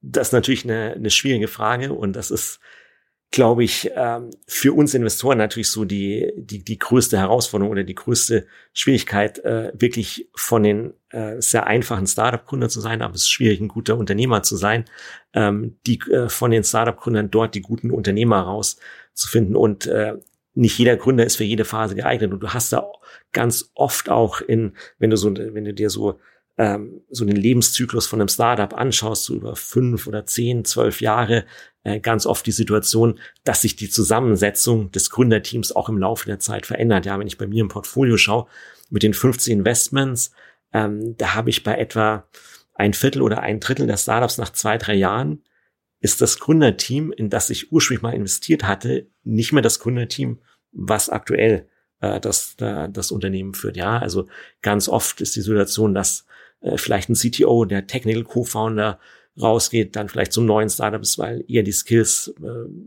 da sind, selber zu coden, äh, ganz am Anfang irgendwie was aufzubauen, die ersten MVPs zu bauen, die ersten äh, Prototypen zu bauen. Und ähm, und du hast natürlich ähm, diesen diesen diesen diese diesen Lebenszyklus, also du hast, sag ich mal, als als als Investor natürlich die die möglich oder sag ich mal, einerseits die Situation, dass, dass du einen Gründerwechsel haben kannst und andererseits äh, natürlich auch die Situation, dass das Gründerteam so, wie es ursprünglich ist, zusammenbleibt. Könnte man ursprünglich denken, Mensch, ist ja der, der Idealfall, aber muss nicht immer der Idealfall sein, ja, weil wenn es einfach von den Skills nicht mehr, nicht mehr passt, ist es vielleicht manchmal besser, einen Gründer auszutauschen dass ein Gründer rausgeht äh, und vielleicht jemand anders Neues reinkommt mit einem anderen Erfahrungshintergrund, ähm, als wenn du sag ich mal so, zwangsweise mit deinen Mitgründern jetzt über die nächsten äh, 10, 15 Jahre zusammenbleibst oder das Gefühl hast, du musst zusammenbleiben, obwohl es vielleicht gar nicht mehr für das Unternehmen die, die optimale äh, Leadership ist. Da gibt's ja ein paar Beispiele. Ne? Also bei einer Firma ist nicht öffentlich, deswegen kann ich den Namen nicht sagen, aber deutsches Unicorn einer der Gründer macht nur noch Family Office quasi ähm, und, und hat quasi ke hat keinen operativen Bereich mehr, weil es halt irgendwann dann auch nicht mehr wahrscheinlich sowohl zum Fokus der Person gepasst hat, als auch ähm, zu dem, was dann die Aufgaben wurden. Gleichzeitig dann irgendwie Iad Madisch von Research, ResearchGate hat zum Beispiel seine Gründer, Mitgründer sind immer noch im Unternehmen, aber nicht mehr in den höchsten Positionen, sondern haben halt ihre, haben halt ihre Bereiche, ähm, in denen sie auch super happy sind. Aber da musst du halt auch wirklich harte Gespräche führen können. Und ich finde, das macht halt auch wirklich einen guten Unternehmer auch aus. Ne? Also sich hinstellen zu können und zu wissen, okay, das ist was, das ist ein Gespräch, das will ich nicht führen, aber ich muss, weil sonst kann die Firma nicht so wachsen oder bestehen, wie sie soll. Das ist so auch eine der, der, der Qualitäten. Und ich weiß nicht, wer mir das mal gesagt hat, das müsste ich jetzt äh, länger überlegen, aber irgendwer meinte mal, wenn du da vier Gründer sitzen hast, nehmen alle 25 Prozent und äh, die können dir nicht sagen, warum dann weißt du, dass sie diesen ganzen harten Gesprächen aus dem Weg gegangen sind. Mhm. Und ähm, dann ist das vielleicht schon zum Beispiel ein Indiz, dass es ähm, auch äh, ja irgendwann später nochmal ganz schön knallen mhm. kann oder halt auch so Sachen sich einfach zu spät lösen lassen. Was nicht bedeutet, dass wenn man die Anteile equal aufteilt und für jeden gleich viel, dass das automatisch schlecht ist. Man mhm. muss sich, glaube ich, nur Gedanken machen, will ich das so oder will ich das nicht und warum. Aber das wollte ich nur mal als, als, als so Beispiel nehmen, ähm, wie man auch relativ schnell manchmal sehen kann, nehmen sich die Leute die Zeit und, und diese harten Gespräche oder versuchen die Honeymoon und Friede, Freude, Eierkuchen zu machen? Mhm. Und wie du schon gesagt, den guten Gründer, den guten Unternehmer zeichnet dann irgendwann auch aus, wenn er für sich selber erkennt, Mensch, ich bin nicht mehr der oder die Richtige jetzt für diese Phase des Unternehmens. Ja, also so dieses, dieses eigene Bewusstsein zu haben, auch ähm, wo sind vielleicht meine eigenen Grenzen oder meine eigenen Stärken und Schwächen. Das ist, glaube ich, auch immer was, was, ähm, was du als Investor versuchen kannst, ganz am Anfang irgendwie schon rauszufinden, ob so ein bisschen auch innerhalb des Teams das Bewusstsein vorhanden ist über die Rollen der, der einzelnen Personen und auch die Stärken und Schwächen der einzelnen Rollen. Ich kann mich erinnern, ich hatte irgendwie vor ein paar Monaten so ein, ähm, so ein äh, so, so, ein, so einen lustigen Call eigentlich äh, mit mit drei Gründern ähm, gehabt. Und äh, ein, einer der Gründer war ein Technical Co-Founder und ich hatte bisher nur mit den zwei äh, Business ähm, Business Foundern zu tun und habe dann natürlich irgendwann gesagt, Mensch, lass uns doch mal hier zu viert, also mit äh, mit mit äh, allen Gründern von eurer Seite zusammen den äh, den Call machen. Und dann war auch der Technical Co-Founder dabei. Und dann war dann hatten haben, haben die Gründer mir schon zum Einstieg gesagt, ja, hallo Florian, hier ist und hier ist der Stefan, keine Ahnung, wie er hieß, hier ist der Stefan, äh, das ist unser äh, Technical Co-Founder und der ist aber eher introvertiert und der, der redet nicht so viel, der wird jetzt ganz still sein, Florian, aber also wenn du eine ganz konkrete technische Frage hast, dann wird er die gerne beantworten, aber Florian wundert dich nicht, dass er jetzt in diesem, in diesem Call diese 16 Minuten jetzt einfach nur eher zuhören wird, weil er ist eher so ein bisschen der, der Introvert, aber er macht, äh, macht hier äh, geile Datenmodelle und ist hier unser, unser AI Machine Learning äh, Genie, ja. Also, also sowas fand ich schon mal super positiv, äh, dass so ein Punkt äh, offen angesprochen wird von den, von, von den Gründern und auch so dieses, dieses äh, Bewusstsein bei den Gründern da war, Mensch, was sind denn unsere eigenen Stärken und Schwächen hier im Team? Und das könnte vielleicht auch so, wie du vorher schon gesagt hast, so ein Indikator sein, äh, da ein Team zu haben, was, äh, was äh, langfristig auch irgendwie funktionieren kann. Super wichtig, ne? Aber auch gerade in so späteren Phasen jetzt nur mal so bisschen weiterzuführen, wo das eigentlich hinführt, wenn man ähm, auch so äh, ja das Startup wächst und nicht alle drei Gründer damit mitwachsen können. Ein kann ein Riesenthema werden, dass die Gründer sich anfangen zu streiten. Mhm. Und du hast mir im Vorgespräch gesagt, so in deinen Augen ist es halt trotzdem immer noch einer der größten Punkte, warum Startups scheitern, von denen man aber eigentlich nie oder sehr selten was hört. Mhm. Und deswegen so ein bisschen der, der Blick aufs Thema Gründerkonflikt. So, wie, wie stark nimmst du das, also wie weit verbreitet nimmst du das wahr? So, ich meine, so, wenn man oberflächlich draufschaut, äh, könnte man ja sagen, oder könnte man auf die Frage, woran scheitern die meisten Startups natürlich antworten, naja, weil ihnen das Geld ausgeht, es fehlt die Liquidität. Da muss ich entweder Insolvenz anmelden oder ich kann vielleicht noch ein Fire Sale probieren oder Equihire oder irgendwie versuchen, äh, solche Geschichten zu machen. Das ist also ein bisschen so diese, diese offensichtliche Antwort, ja, die meisten Start Startups scheitern daran eben, dass es, äh, dass es keine weitere Finanzierungsrunde gibt oder generell eben die, die, die Liquidität zu Ende geht. Wenn man so ein bisschen, oder wenn ich auch bei mir in meinem Portfolio schaue, oder so ein bisschen länger, äh, sage ich mal, im, im Ökosystem unterwegs ist, dann weißt du natürlich, dass es ganz oft auch einfach Konflikte innerhalb des Gründerkreises gibt, ja. Und es ist natürlich auch klar, du bist natürlich in absoluten äh, super Stressumfeld, du hast äh, super viel Druck von den Mitarbeitern, von deinen Kunden, von deinen Investoren, du, äh, von allen anderen, von allen außenrum ist irgendwie die Erwartungshaltung, dass du jetzt innerhalb von keine Ahnung, fünf Jahren das, das nächste Unicorn hier baust äh, und äh, machst irgendwie eine Finanzierungsrunde nach der anderen und mit jeder Finanzierungsrunde, mit je höher deine Bewertung ist, desto höher steigt natürlich äh, auch die Erwartungshaltung äh, deiner Invest oder ist die Erwartungshaltung deiner Investoren. Das heißt, du bist in einer super Stresssituation, ja, und dass du da natürlich in so einem Gründerkreis irgendwann äh, an den Punkt kommst, äh, wo du irgendwie massive Meinungsverschiedenheiten hast, massive Konflikte, ist irgendwo verständlich, ja. Gleichzeitig ist es so ein Punkt, wo eigentlich fast alle Gründer versuchen, den erstmal, das ist zumindest meine Erfahrung, ähm, den erstmal so ein bisschen unter den Teppich zu halten, ja. Also keiner der oder als Gründer willst du natürlich im Regelfall nicht, dass deine Investoren, deine Mitarbeiter, deine Kunden äh, wissen, dass es innerhalb der Führungsebene, innerhalb des Gründerkreises massive Konflikte gibt. Ja, das versuchst du natürlich irgendwo immer unterm, irgendwo unterm, äh, unterm Teppich zu halten. Aber natürlich sind in vielen Startups diese, diese Konflikte da, sind auch verständlich, dass es, dass es die, die Konflikte gibt und äh, du, du siehst dann teilweise das Ergebnis dieser Konflikte oftmals darin, dass es eben einen äh, Wechsel im Co-Founder-Kreis gibt, teilweise auch Dinge in meinem Portfolio erlebt, dass der, der, der eine äh, Mitgründer versucht, den anderen Mitgründer irgendwie rauszumobben, teilweise auch mit Hilfe der Investoren auch schon erlebt, dass irgendwie ein Gründer den Mitgründer bei den Investoren irgendwie schlecht macht und irgendwie äh, da dann zusammen mit den Investoren versucht, seinen ehemaligen Freund und Co-Founder dann irgendwie da, da rauszukommen. Also sehr viele unschöne Dinge oder auch Co-Founder, erlebt, die dann wirklich über den gesamten E-Mail-Verteiler des Gesellschafterkreises dann irgendwie streiten, sich gegenseitig mit Anwalt drohen. Und das ist natürlich die, die, die, die super Wertvernichtung. Ja, also wenn du so eine Situation hast, ähm, das äh, ist natürlich, es gibt, glaube ich, nichts, was eine schnellere Wertvernichtung für eine Company ist, als wenn du im, im Leadership-Team diese, diese massiven Konflikte hast. Und mit Konflikten meine ich jetzt nicht die gelegentliche Meinungsverschiedenheit darüber, Mensch, äh, äh, welche Farbe soll unser neues Logo haben oder äh, kaufen wir jetzt die neuen Schreibtische bei Ikea oder bei einem anderen Anbieter oder irgendwelche solche Geschichten, sondern wirklich so grundsätzliche Konflikte über die strategische Ausrichtung des Unternehmens. Äh, machen wir eine internationale Expansion oder nicht? Gehen wir in neue Märkte? Äh, äh, welche, äh, wann, wann machen wir eine Finanzierungsrunde, welchen Anspruch haben wir an, uns selbst, welchen Anspruch haben wir an Thema irgendwie Work-Life-Balance, gibt es vielleicht einen Gründer, der de facto 24-7 arbeitet, der nächste Gründer sagt, Mensch, ich habe schon drei Kinder, äh, um 16 Uhr gehe ich nach Hause hier, äh, will Zeit für die Familie. Ähm, das sind natürlich so diese, diese typischen Konflikte, die du, die du hast im Gründerkreis. Wie habt ihr die bei United Domains gehandhabt? Solche Konflikte?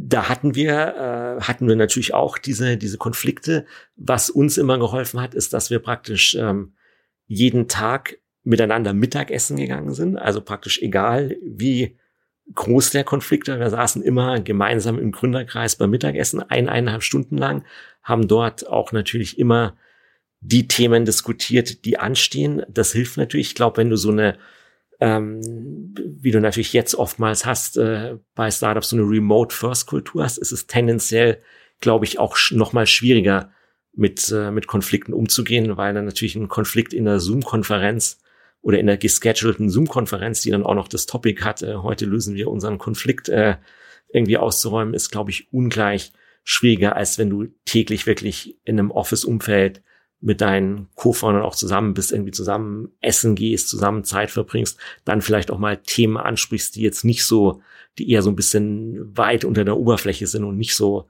nicht so offensichtlich. Ich glaube, das ist äh, immer, glaube ich, super hilfreich. Höre ich da ein bisschen Kritik an der Remote Culture raus oder bist du, bist du Fan davon? Bist du kein Fan davon? Naja, es, es gibt natürlich so, die, so diese klassischen drei Argumente für die Remote Culture, äh, wie du es genannt hast, ist natürlich das Argument zu sagen, Mensch, ich kann, äh, ich kann deutschlandweit hiren oder europaweit, sogar weltweit. Ich habe so diesen Global äh, Talent Pool, bin da nicht mehr so auf so die eigene Stadt irgendwo ähm, restricted. Dann hast du das zweite Argument, ja, ist für die, für die Mitarbeiter, Mitarbeiterinnen super, ist bequem, du kannst zu Hause sein, sparst dir das Panel jeden Tag. Und das dritte Argument pro Remote ist natürlich so dieses äh, Klimaschutzargument, äh, Climate Change, dass du sagst, Mensch, äh, wir verursachen dann alle weniger Traffic und es ist ja auch gut für den Klimaschutz. Das führt natürlich so ein bisschen dazu in der Diskussion, dass ich manchmal den Eindruck habe, es ist eigentlich fast politisch inkorrekt, irgendwie so was gegen Remote äh, zu sagen oder paar, oder dem äh, bisschen kritischer gegenüberzustellen. So mein eigenes Framework dafür ist, so dass ich sage oder auch so die Erfahrung gemacht habe, es gibt Mitarbeiter, für die ist Remote super, für die ist es ein Segen. Es gibt Remote, es gibt Mitarbeiter, für die ist Remote ein Desaster. Keine Ahnung, wenn du jemanden hast, der vielleicht von seinem Naturell eher extrovertiert ist, der sitzt dann zu Hause in einer Dreizimmerwohnung mit drei Kindern, hat irgendwie noch eine, eine Partnerin, die auch Fulltime irgendwo remote arbeitet, äh, gleichzeitig klingelt der Paketdienst, die Handwerker und die Nachbarn den ganzen Tag. Also fällt, äh, da fällt es wahrscheinlich schwer, produktiv zu sein in so einem Umfeld. Ja, dagegen hast du vielleicht den, den, den Introvert, den, äh, um ein Klischee zu bedienen, den irgendwie Softwareentwickler, Softwareentwicklerin, die, äh, die sagt, hey, ich will zu Hause hier mich eingraben, stundenlang hier äh, irgendwelche Probleme in meinem Softwarecode lösen, ja, und für die ist vielleicht äh, Remote dann eher ein Segen, sind super produktiv. Und dann aber auch auf der, auf, auf der Unternehmensseite, glaube ich, hast du Projekte und Aufgaben, ähm, Dafür eignet sich Remote super.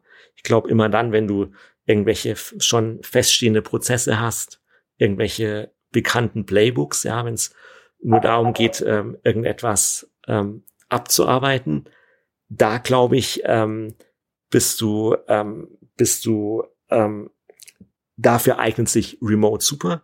Dagegen, wenn du gerade vielleicht äh, als Startup in der in der Anfangsphase bist und eher so dieses dieses äh, chaotisch äh, kreative Umfeld noch hast, wo du eben noch keine Playbooks hast, noch keine fest definierten Prozesse, wo vieles sich erst finden muss und vielleicht auch vieles schiefgehen und vieles Learning by Doing ist, ähm, glaube ich, dass es ein Wettbewerbsvorteil sein kann, wenn du wirklich äh, das Gründerteam oder vielleicht auch die ersten Mitarbeiter wirklich jeden uh, to get everyone in one room uh, at the beginning und glaube ich, dass es ein Wettbewerbsvorteil sein kann. Also ich verstehe natürlich, wenn jemand, der während der Corona-Phase gründen musste, dann remote gezwungen war. Das ist natürlich kein Thema. Ist, und dann das vielleicht auch beibehält, weil man sich hier schon angewöhnt hat. Aber ich finde auch, so, wenn ich jetzt selber ähm, mich entscheiden müsste, würde ich lieber den, den, äh, das Office bevorzugen, wo man sagt, okay, man sieht sich auch regelmäßig. Ich finde es interessant, wie das teilweise irgendwie so ein bisschen äh, in der allgemeinen Wahrnehmung, glaube ich, so ein bisschen ähm, so so gepunished wird, also so nicht so nicht mehr für cool befunden mhm. und so. Aber wenn man sich dann teilweise anguckt, wer das macht, dann merkst du schon, dass das Leute sind, die auch also ich will nicht sagen, dass die, die nur remote machen, das mhm. nicht sind, ne? Aber es sind schon sehr, sehr gute Gründer, die auch einfach darauf bestehen, zum mhm. Teil in ihren kleinen, also in ihren, bei ihren ersten 10, 20, 30 Leuten zu sagen, wir kommen jetzt ins Office. Also wo ich auch echt das Gefühl habe, die haben sich da sehr viel Gedanken gemacht und wirklich damit auseinandergesetzt, warum sie das für besser halten. Und ich glaube, man muss sich da, also man sollte nicht einfach nur sagen, ah, ich mache jetzt Remote, weil es geht ja, sondern man muss sich halt wirklich Gedanken machen, was will ich eigentlich für meine Company? Und was glaube ich, wie wir am besten zusammenarbeiten können? Und wenn ich das Gefühl habe, dass ich ähm, auch, keine Ahnung, unbedingt Talent von woanders brauche oder ähnliches und die jetzt nicht direkt relocaten möchte, und äh, ich glaube, deswegen eine Remote Culture mehr Sinn machen kann, ist auch okay. Man muss sich dann halt nur Gedanken machen, wie kann ich so, man, man sagt immer dieses kleine, dieses kleine Aufeinandertreffen an der Kaffeemaschine. Mhm. Wie kriegst du trotzdem hin, dass solche Mikrointeraktionen funktionieren? Weil wenn du und ich einen Zoom-Call machen, dann gehen wir halt da mit einer Agenda rein. Mhm. Das ist nicht so, ja, und äh, was hast du heute? Also man spricht die ersten zwei, drei Minuten schon, aber es ist was anderes, als wenn man das so ungeplant macht. Mhm. Genau, es, es fehlen natürlich diese, die, die, die, diese, diese spontanen Interaktionen.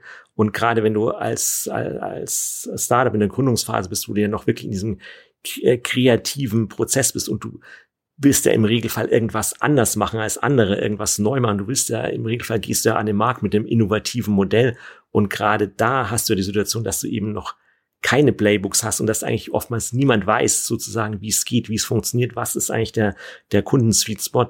Ähm, da glaube ich schon, dass es ein, ein, ein Vorteil sein kann, wenn du die Leute an einem oder es schaffst, die Leute irgendwie an einem oder die deine Key People an einem Standort zu versammeln. Und meine Frage als Investor ist auch mittlerweile immer, äh, wenn ich mit Gründern spreche, ja, was habt ihr da für ein Setup? Seid ihr irgendwie Hybrid, Remote oder habt ihr klassisches Office-Setup? Und das ist jetzt für mich einerseits jetzt natürlich kein Ausschluss, Ausschlusskriterium, aber ich will schon, oder was mir wichtig ist als Investor, ähm, auf Gründerseite ein Bewusstsein zu haben für die Vor- und Nachteile dieser einzelnen Modelle. Also wenn wir die Gründer sagen, ja, wir, wir sind alle remote, ist doch alles super und easy. Nächstes Thema so, Florian, äh, was, was, was willst du da überhaupt noch äh, zwei Minuten drüber sprechen? Äh, machen doch alle remote.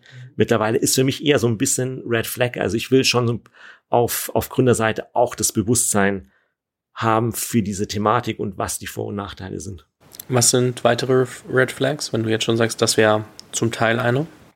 Na, also es gibt natürlich so die, die, äh, die, die klassischen Red Flags, die du als, äh, als Investor hast oder was ich äh, oft, oft das sehe, jemand, zwei, zwei, zwei Business-Leute gründen ein Tech-Startup, haben keinen Technical Co-Founder dabei und erzählen dann, ja, sie, äh, sie, sie holen sich dann irgendeinen, als Angestellten irgendeinen Senior Software Developer rein, der dann irgendwie äh, das eigentliche Produkt bauen soll, finde ich immer schwierig, grenzwertig äh, bei, bei verschiedenen Themen. Weiteres äh, Red Flag, würde ich sagen, ist, ähm, wenn so dieses, was, was wir vorher auch schon intensiv so diskutieren, was so das Bewusstsein ist, so für die eigenen Stärken und Schwächen, ähm, auch so zu, innerhalb des, äh, des Gründerkreises und vielleicht den als, als dritten Punkt auch, auch noch zu nennen. Ähm, wir hatten ja vorher intensiv über das Thema Founder-Konflikt gesprochen, ähm, was mittlerweile bei mir im Gespräch mit neuen Gründern, äh, mit Gründern von neuen Startups mittlerweile Großteil der Zeit ein ist so die Frage, Mensch, habt ihr, habt ihr vorher schon mal zusammen irgendwas gemacht? An welchen Projekten habt ihr vorher schon mal gemeinsam gearbeitet? Wo habt ihr euch kennengelernt? In welchem Umfeld? Äh, habt ihr irgendwas schon mal äh, zusammen irgendwie, auch wenn es nur irgendein Charity-Projekt war, aber gab es irgendwas schon mal, was ein bisschen challenging war, wo ihr zusammen äh, gearbeitet habt? So ganz schlecht finde ich immer irgendwie so drei Gründer oder drei Gründerinnen, die sich irgendwie vor drei Wochen auf einer irgendwie Startup-Dating-Börse kennengelernt haben und dann war irgendwie an dem Abend gerade kein anderer noch da und dann hat man halt irgendwie den genommen, der gerade rumstand und der ist jetzt als Co-Founder irgendwie am Pitch-Deck gelandet. Das ist, äh, ist ein meistens eine schlechte Idee. Deswegen habe ich das Gefühl, dass Hackathons auch oft so einen negativen Beigeschmack ja. haben, wenn Startups daraus entstehen oder tatsächlich auch so aus wie Entrepreneur First. Ne? Also so, wo ich, äh, was ich nicht nicht böse meine, sondern mehr so, ich habe das Gefühl, sie haben einen negativen Beigeschmack, wo mhm. viele dann halt nochmal noch mal fragen, bleiben die Teams zusammen oder nicht? Das, das, das ist natürlich ich, ich sag mal so, wenn du sowas hast wie Entrepreneurs, da hast du ja zumindest die Situation, dass die Gründer schon mal zumindest ein paar Monate irgendwie zusammengearbeitet haben, ist schon mal besser als irgendwie so gar nichts zusammen gemacht haben. Ja, aber ist natürlich so der Idealfall ist natürlich, du hast ein Gründerteam, die schon mal zusammen irgendwas gemacht haben. Ja, ich, vielleicht gar nicht so wichtig, ob das jetzt super erfolgreich oder weniger erfolgreich war, aber die sich gegenseitig schon mal so in Druck- und Stresssituationen erlebt haben mhm. und die vom anderen nicht nur so dieses, äh, dieses, dieses schön Wetter äh, Profil erlebt haben, ist ja ähnlich wie in einer Beziehung. Ich meine, du wirst ja vielleicht jetzt auch äh, niemanden heiraten wollen, die nur irgendwie nur, nur immer am Wochenende beim gemeinsamen Abendessen, wenn beide entspannt sind, erlebt hast und ansonsten noch, äh, noch nie Zeit verbracht hast. Ja, also ist ja vielleicht auch eine schlechte Idee, so jemanden gleich zu heiraten. Und eine ähnliche Situation ist es, glaube ich, auch bei zwischen Co-Foundern oder auch zwischen, zwischen Gründern und Investoren dann. Tim Kirchner hatte mich noch gefragt auf LinkedIn zwei Fragen. Die erste, welche, wie unterscheiden sich deine Investmenthypothesen von 2021 und 2022? Gibt es da Unterschiede oder hattest du schon immer eine klare Hypothese, die so ein bisschen zeitloser war? 2020, 2021 hatten wir natürlich am Markt eine wirkliche Ausnahmesituation. Das war ja diese, diese Euphorie am Markt, irgendwo dieses Investor-FOMO, ja, es, wir Investoren haben ja wirklich, waren ja teilweise in so einem Modus, dass es nur noch darum ging, irgendwie Geld äh, zu deployen, zu platzieren in irgendwie, natürlich schon in irgendwie guten Startups. Hast du dich davon mitreißen lassen? Klar, ich glaube, da waren wir, wenn wir ehrlich sind, waren wir alle natürlich da, sind wir alle da natürlich ein bisschen äh, mitgerissen worden und auch ich würde ehrlich sagen, habe da, hab da natürlich ein paar Fehler gemacht. Irgendwelche Geschichten, äh, Pre-Seed Startup, äh, Pre-Product Market Fit, äh, Pre-Revenue, äh, zwei First-Time-Founder, irgendwie zwei Jahre McKinsey, dann irgendwie Startup gegründet und äh, Einstiegsbewertung 20 Millionen macht, glaube ich, äh, zusammen, äh, wie gesagt, nicht nur ich als, als einzelner Angel, sondern auch äh, zusammen mit irgendwie äh, oftmals auch mit, äh, mit wirklich äh, guten anderen Investoren. Ja, ich glaube, da haben wir alle jetzt im Nachhinein rückblickend das Learning gehabt, okay, war vielleicht doch nicht so die ganz gute Idee, auf diesen hohen Bewertungen äh, zu investieren. Und ähm, da, da war natürlich, und ich kann mich erinnern, wenn ich irgendwie 2020, 2021 in Gespräche mit Startup-Gründern gegangen bin, war so ziemlich immer der erste Satz, ja, hallo Florian, äh, schön dich kennenzulernen, aber eigentlich sind wir schon oversubscribed. Ähm, wir können 30 Minuten reden und vielleicht können wir noch Platz in der Runde für dich schaffen, aber tut uns leid, Florian, für dich, äh, eigentlich, eigentlich sind wir schon oversubscribed und irgendwie ähm, wir Investoren haben ganz viele solche Gespräche gehabt. Ja, und dann war natürlich irgendwann so ein bisschen die Angst auch da, Mensch, hey, wir kommen gar nicht mehr in diese guten Startups rein. Ja, das hat natürlich die Bewertungen unheimlich nach, nach oben getrieben, war für die Gründer natürlich, würde ich sagen, so auf den ersten Blick eine positive Situation. Long-term wahrscheinlich nicht ganz so gut, weil du irgendwie, wenn du upfront schon Riesenbewertungen hast, ja, musst du dann hinterher eine Downround machen, ist oftmals irgendwie so deine, deine Story auch irgendwie äh, tot und äh, kriegst vielleicht gar kein Geld mehr. Ähm, aber das, das war natürlich so die Marktsituation. Jetzt äh, 2022 sind wir wieder, glaube ich, haben wir mehr Normalität am Markt. Ich würde es auch auf keinen Fall Krise nennen. Ich würde es eher Normalität nennen. Es ist nach wie vor viel Geld am Markt. Ähm, die meisten VC-Funds haben in den letzten sechs bis zwölf Monaten große Folgefunds geraced. Funds, die größer waren als die, als die Vorgängerfunds. Dieses Geld muss die nächsten Jahre irgendwo investiert werden. Es ist für gute Startups, für gute Gründer, für gute Unternehmer gibt es ausreichend Geld am Markt, aber natürlich dauern die, die Prozesse mittlerweile einfach länger, die Due Diligence ist aufwendiger. Äh, wir Investoren werden vielleicht jetzt auch mal das Thema Bewertung mal wieder öfter nachverhandeln, was du ja 2021 äh, de facto gar nicht gemacht hast, beziehungsweise äh, du hast irgendeinen Termsheet gelegt als äh, VC mit einer Bewertung. Da konntest du sicher sein, dass 48 Stunden später irgendein anderer VC kam, der nochmal irgendwie 20 Prozent auf die Bewertung draufgelegt hatte. Und so eine Dynamik hast du aktuell nicht am Markt. Und ich glaube, es ist wirklich für die ganze, für die ganze Branche, für das ganze Ökosystem irgendwo auch heilsam, dass wieder so ein bisschen Ruhe, bisschen Normalität ähm, einkehrt. Due Diligence ist ein gutes Stichwort, weil Tims zweite Frage war, wie unterscheidet sich deine Due Diligence vom ersten Investment zu deiner Due Diligence von heute? Grundsätzlich machst du als, als Angel natürlich irgendwie nicht eine große formale Due Diligence. Wir Angels investieren ja meistens Pre-Seed. Äh, oftmals hast du nur irgendwie zwei, drei Gründer, äh, einen Pitch Deck. Da ist natürlich, sag ich mal, die, eine formale Due Diligence äh, sehr überschaubar. Ähm, was du natürlich, was wir Investoren haben, ist natürlich diese klassischen Kriterien, die alle kennen. Du schaust auf das Team, auf das Produkt, auf den, auf den Markt und auf das Timing. Ja, ist alles irgendwie keine Rocket Science jeder Investor äh, weiß das, jeder Gründer weiß es, weiß es mittlerweile auch. Ich würde sagen, die Frage war ja, wie hat sich so mein eigener Approach so im Laufe der sechs, sieben Jahre verändert?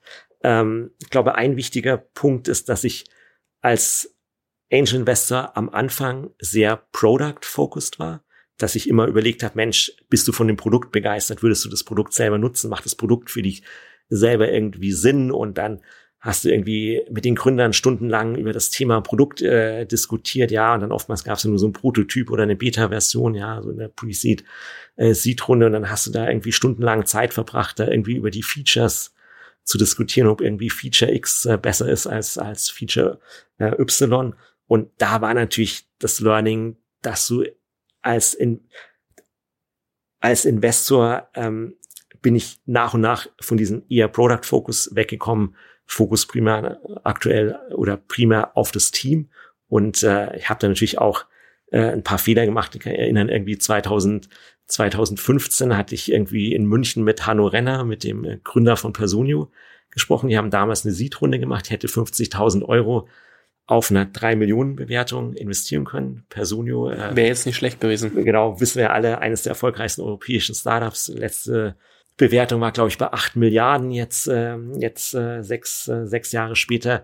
Da würde mich aber auch interessieren, ob er das nochmal irgendwann, ähm, also er wird es nie öffentlich auflösen, aber ob er da für sich irgendwann denkt, diese Upround war es wert, ähm, die wahrscheinlich damit zugehörende krassere Struktur in die Runde zu bringen und mhm. dafür vielleicht auch den, den, äh, das Exo-Szenario mhm. deutlich zu, für sich und andere ähm, zu verschlechtern. Kann ich, man kann sich's nur vorstellen in der aktuellen Runde. Man, man, man, man hört es vielleicht so ein bisschen im Flurfunk. Man hat, ich habe die runden Terms nie gesehen jetzt, aber trotzdem, also das, das schwächt nicht den Erfolg. Das ist nur jetzt auf die letzte Runde von siebeneinhalb Milliarden auf acht yeah. Milliarden. Ähm, aber ja, okay, krass. Das wäre so einer deiner, die du liegen hast lassen. Genau, und, und, um da die Geschichte zu Ende zu erzählen, ich hatte mit, äh, mit Hanno von Personio im, im CDTM damals äh, in München eine Stunde lang gesprochen und fand ihn als Gründerpersönlichkeit super, wirklich klasse, fand aber dieses Thema, das Produkt, irgendwie so HR-Verwaltungssoftware, irgendwie so Personalverwaltungssoftware, so stinklangweilig. Ich habe mir überlegt, würdest du selber bei United Domains, bei Neubau Kompass, bei meinen eigenen Unternehmen einsetzen? Bin dann zu dem Ergebnis kommen, nein, wahrscheinlich nicht, weil wir haben ja irgendeine HR-Software und irgendwie äh, die HR-Abteilung ist ja happy, äh, was soll ich mich da überhaupt irgendwie was soll mir da überhaupt was ändern? War so ein Grund, warum ich damals den Deal äh, abgesagt habe.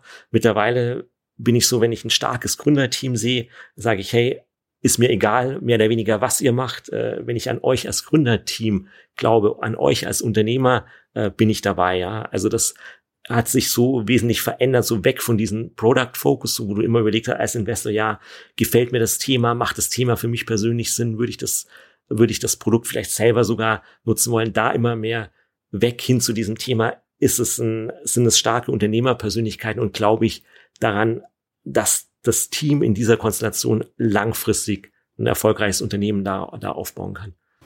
Eine Frage von mir und dann noch eine letzte Hörerfrage, aber meine Frage, ich, ich sehe mich selber immer wieder so in den Konflikt, in dem Konflikt, wenn ich mir den Markt angucke, ob ich cooler finde oder, oder spannender finde, in eine Firma zu investieren, die dann so riesiges Unicorn wird und aber halt keine Ahnung, wie zum Beispiel Delivery Hero bis heute irgendwie dann also viel versucht zu investieren und mal funktioniert es besser, mal schlechter. Oder ob ich es auch, ob, also ob es nicht auch Sinn machen könnte, in Firmen zu investieren, die eher das Potenzial haben, sehr starke Cash-Cows zu werden und das bedeutet halt am Ende nicht nur großen Umsatz zu machen, sondern auch eine wirtschaftliche Nachhaltigkeit zu erzeugen und Profitabilität, die vielleicht so spannend ist, dass dann auch die, die Gewinnausschüttungen an, an die ähm, Gesellschaft da spannend ist. Mixst du das in deinem Portfolio oder schaust du wirklich, dass die so groß werden, dass das Exit-Szenario spannend genug ist für das Investment? Es kann natürlich beides Sinn machen, was du gesagt hast, wirtschaftlich. Ähm, ich glaube, es ist nur sehr schwierig in der Pre-Seed-Phase schon irgendwie vorherzusehen, in welche Richtung das Unternehmen sich entwickelt. Okay, wenn du jetzt vielleicht einen klassischen Consumer-Case hast, wo alle irgendwie wissen, Mensch, wir brauchen hier ganz viel Kapital allein schon äh, im Marketing, um die Struktur, um die Organisation aufzubauen, um irgendwie einen europaweiten Rollout äh, zu machen. Nur dann äh, sind wir überhaupt mal irgendwie, wenn du so ein Modell hast wie irgendwie ähm, Delivery Hero oder Gorilla oder Fedora, wo ich irgendwie da auch 2015 der erste Investor war, da ist allen Beteiligten klar, okay, also es ist irgendwie so, so, so ein Zero-One-Game, ja, also entweder richtig groß, nur dann sind die, funktionieren Unit äh, Economics und praktisch äh, entweder wir werden da irgendwann ein Unicorn äh, draus bauen oder es wird eben scheitern, ja, aber dann hast du natürlich so andere Modelle, wo es nicht ganz so, so offensichtlich ist. Und ich glaube, ähm, du musst als, als, als Investor den Fehler vermeiden, dass du in ein Team investierst, was äh, zu wenig ambitioniert ist. Mal völlig unabhängig davon, ob es jetzt in die Richtung geht, Mensch, ich mache da irgendwann mal 15 Millionen Umsatz und dann können wir vielleicht sogar irgendwie Dividende ausschütten machen oder ich äh, baue da irgendwie so einen High-Growth-Case, äh, der super schnell wächst und dann machen wir irgendwann einen Unicorn-Exit und vielleicht habe ich als Investor dann gar kein höheres Multiple als bei diesem Cash-Cow, Exit war ich natürlich äh, along the way, wenn ich äh, in der Seed-Runde reingehe, natürlich mit jeder Runde als Seed-Investor natürlich eine entsprechende äh, Dilution auch habe und dann vielleicht rein wirtschaftlich von den Multiples ich nicht unbedingt immer beim Unicorn-Exit das bessere Outcome haben muss als jetzt bei einem, sag ich mal, 100, 200 Millionen äh, Cash-Cow-Exit. Ja, also das, ähm, das ist, glaube ich, ein wichtiger Punkt. Ich würde, äh, ich, ich glaube, dass als ich, ich habe als Investor sicher beide Modelle irgendwo in meinem Portfolio, habe auch gelernt, dass vielleicht auch so als Investor lernt man so eine gewisse Demut und Bescheidenheit äh, im Laufe der Jahre, dass man so äh, die Thesen, die man vielleicht beim Startup am Anfang hatte und aufgrund dessen man investiert hat, oftmals nicht funktioniert. Dann gibt's wiederum andere Startups, die einen völlig überraschen, ja. Irgendwie auch bei mir im meinem Portfolio so einen langweiligen B2B SaaS Case, wo irgendwie mir alle Leute aus meinem Netzwerk gesagt haben, hey, das ist der Markt ist viel zu klein, ja, das ist so ein Nischenprodukt, it's uh, it's it's it's it's not a company, it's a feature, ja, so dieses klassische Checklisten, wo du durchgehst, sagst, naja, fliegt ja hier irgendwie schon auf der Checkliste raus, ja, und die äh, sind auch mittlerweile jetzt äh, mit äh, irgendwie im Bereich 300, 400 Millionen Dollar bewertet, ja, und ich konnte irgendwie ein super Secondary machen auf einen 50x Multiple nach vier Jahren, ja, wo du sagst als Investor, ja, ist doch super, alles perfekt, ja, auch wenn es jetzt äh, kein Unicorn ist und es hat irgendwo mal als kleine B2B Software Nischen Case äh, irgendwo begonnen, ja, also so diese diese Vorhersagbarkeit ist, glaube ich, schon je früher du investierst, desto schwieriger natürlich. Boah, eigentlich müsste ich dich jetzt noch zu Secondaries ausfragen, wie, wie häufig das passiert, also auch für, für Angel-Investoren, wann man typischerweise rausgekauft wird. Kriegen wir das hin, das halbwegs kurz zu halten oder machen wir damit so ein großes Fass auf, dass das vielleicht... Nee, können wir, können wir ganz kurz sagen, äh, Secondaries spielen eine immer größere Rolle, gab es früher nur, nur sehr eingeschränkt. Secondaries bedeutet, seine Anteile an einen genau, anderen Investor ähm, abzugeben. Äh, Secondary heißt, du kannst als äh, Investor und auch als Gründer, muss nicht bis zum bis zum großen Exit-Tag warten oder bis zum Verkauf der, der, der Company zu 100 Prozent, sondern du kannst along the way äh, im Rahmen einer neuen Finanzierungsrunde ähm, schon Teile äh, deiner, deiner Anteile verkaufen und ähm, war früher etwas unüblich. Mittlerweile ist es absolut üblich, dass du gerade in irgendwelchen äh, Growth, äh, Growth die Investoren sagen, okay, lass uns den Cap Table bisschen aufräumen und äh, erstmal irgendwie die die die, die Micro VCs und die kleinen Angels rausräumen. Und äh, hast du mittlerweile äh, siehst du ganz häufig äh, am Markt äh, solche Situationen. Und auch das Thema Founder Secondary in dem Zusammenhang, also auch, dass du ein Gründer, als Gründer schon einen Teil deiner Shares verkaufen kannst, obwohl du noch gar keinen Exit machst und einfach eine klassische Finanzierungsrunde. Gab es früher auch äh, sehr selten am Markt. Früher war immer so, dass das Mindset der Investoren sagen, ah, lass die Gründer doch möglichst äh, lange hier zappeln bis zum bis zum Exit-Tag, denn dann nur sind sie super engagiert und, und und arbeiten entsprechend hart, weil sie ja im Augenblick noch gar nichts haben und dann äh, kriegen wir irgendwie kommt der große Cash Day am am Exit-Tag. Da hat sich auch die Situation insoweit geändert, dass ich ganz oft in der Series B oder Series C äh, sie sehe, dass die Gründer also einen Teil auch des Geldes schon vom Tisch nehmen können, eben um so äh, Thema Asset Allocation auch nicht alle Eier in einen Korb zu haben und nur von diesem einen Asset, dem eigenen Unternehmen irgendwo ab, äh, abhängig zu sein. Und du willst als Investor auch, dass dein, dein, dein Gründer, in den du investiert hast, dass der irgendwann äh, irgendwie ruhig schlafen kann und nicht sich irgendwie äh, nachts Gedanken machen muss, wie er jetzt äh, seine, seine Familie hier äh, versorgen kann, sondern dass er eben vorab schon einen Teil des Gelds auch vom Tisch nehmen kann. Ja, oder halt auch, dass er einfach befreit aufspielen kann und sagen, ich versuche es jetzt nochmal richtig groß zu machen und nicht, ich muss daran festhalten, weil wenn das auf Null geht, habe ich ein Riesenproblem.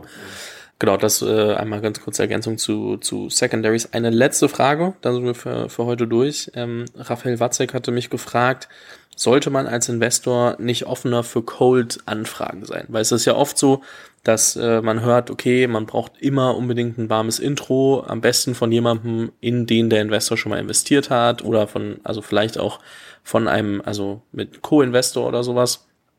Und ähm, ehrlicherweise schreibt, also und er schreibt, man, man muss ja, keine Ahnung, was man so hört, so mit 100 Investoren sprechen, äh, um mit Glück, also, oder um ein Investment zu bekommen. Und äh, wenn man jetzt nicht irgendwie schon ewig in der Szene unterwegs ist, musst du ja mit sehr, sehr, sehr vielen Leuten sprechen, um überhaupt daran dann auch an Intros zu kommen, etc.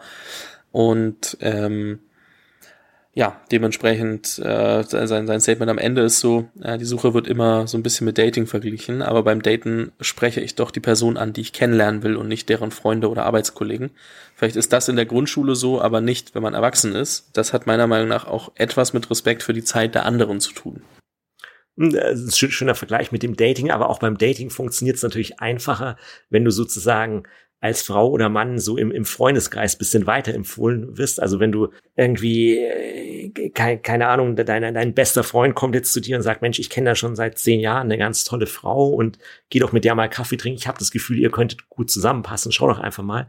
Glaube ich, funktioniert es auch einfacher, als wenn du jetzt äh, irgendwie random bei, bei Tinder irgendwelche, irgendwelche, ähm, irgendwelche Mädels anschreibst. Ähm, aber um, um da ein bisschen den Bogen jetzt zu spannen zum, äh, zum Investing, ich habe auf meiner Website selber stehen, so ja, bitte schau, dass du irgendwie eine, eine, eine warm Intro irgendwie zu mir bekommst. Äh, muss aber ehrlicherweise sagen, ich habe wirklich ein paar Investments auch gemacht, äh, ganz auf ganz simple Cold LinkedIn Anfragen, ja, so das klassische, wo jeder Investor sagt, ah, ich antworte nicht mehr auf LinkedIn Messages und ich krieg jeden Tag 100 LinkedIn Anfragen und oh Gott, äh, das ist ja äh, so ein Spam Grab, ja, und äh, wenn ich in mein Portfolio schaue, sind, sind ein paar Investments dabei, die wirklich dadurch zustande gekommen sind, dass es wirklich ein Cold Outreach war von äh, von äh, von Gründern äh, über mein über mein LinkedIn Profil ähm, und viele VCs sind auch mittlerweile dazu übergegangen, dass sie auch Leute ermutigen, direkt äh, die VCs anzusprechen, weil natürlich auch als VC hast du natürlich auch im Laufe der Jahre gelernt, dass wenn du nur so in Leute investierst, äh, die schon ein Netzwerk haben oder schon irgendwie so im weiteren Sinne Teil deines bestehenden Netzwerks sind, dass du dann vielleicht so ein paar Sachen auch verpasst. Gerade so im Hinblick hatten wir auch vorher besprochen, dass die Wettbewerbssituation unter den Investoren immer größer wird und da willst du natürlich tendenziell dein Netz so ein bisschen weiter äh, ausweiten und insofern ich würde einfach auch äh, nach wie vor sagen, okay, wenn du eine Möglichkeit hast, auf einfache Art und Weise ein gutes Intro zu bekommen zum VC, zum Angel, zum Investor, mach das.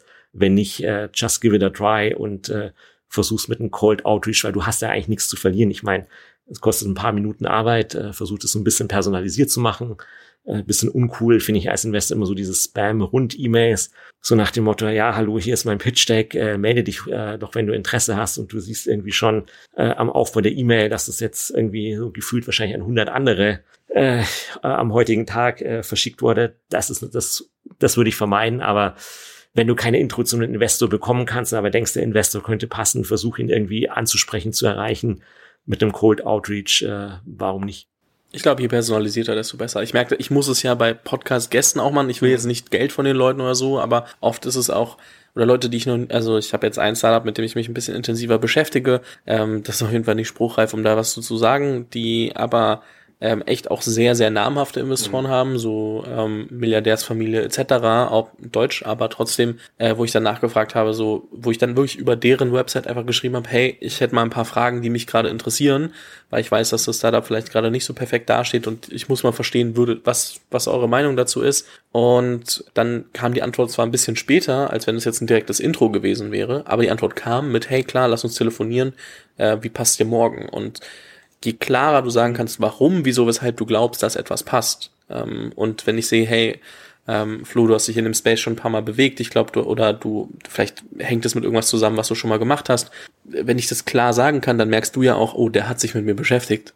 Ähm, und das gibt einem ja immer ein gutes Gefühl es ist natürlich immer, sag ich mal, sehr uncool, wenn du irgendwelche Nachrichten kriegst von Leuten, äh, wo du genau weißt, die haben, die haben äh, weder dein LinkedIn-Profil angeschaut, noch irgendwie waren sie einmal auf deiner Website. Also äh, gerade die VCs oder auch, auch einige Angels haben ja eigene Webseiten, wo das Portfolio gelistet ist, wo vielleicht die Investment-Fees gelistet ist. Und wenn du dann merkst, dass äh, dass jemand, der dich anschreibt, nicht mal ein, zwei Minuten Zeit investiert hat, sich mal ein bisschen zu beschäftigen, ähm, was ist so dein Sweet Spot als Investor, ähm, ist natürlich ein sehr schlechter Einstieg. Dagegen ist es natürlich super cool, wenn du äh, irgendeine Nachricht äh, bekommst von jemandem, der sagt, Mensch, ich habe gesehen, du bist hier in Portfolio Company oder bist hier in Startup 1, 2, 3 investiert und ist ja hier Teil deines Portfolios und by the way, ich habe da den Gründer äh, auf dem letzten Event gesprochen und äh, er hat mich ermutigt, dir jetzt einfach mal eine E-Mail zu schreiben und hier bin ich jetzt und ich habe auch schon viel äh, Gutes oder irgendwas über dich äh, gehört und habe den letzten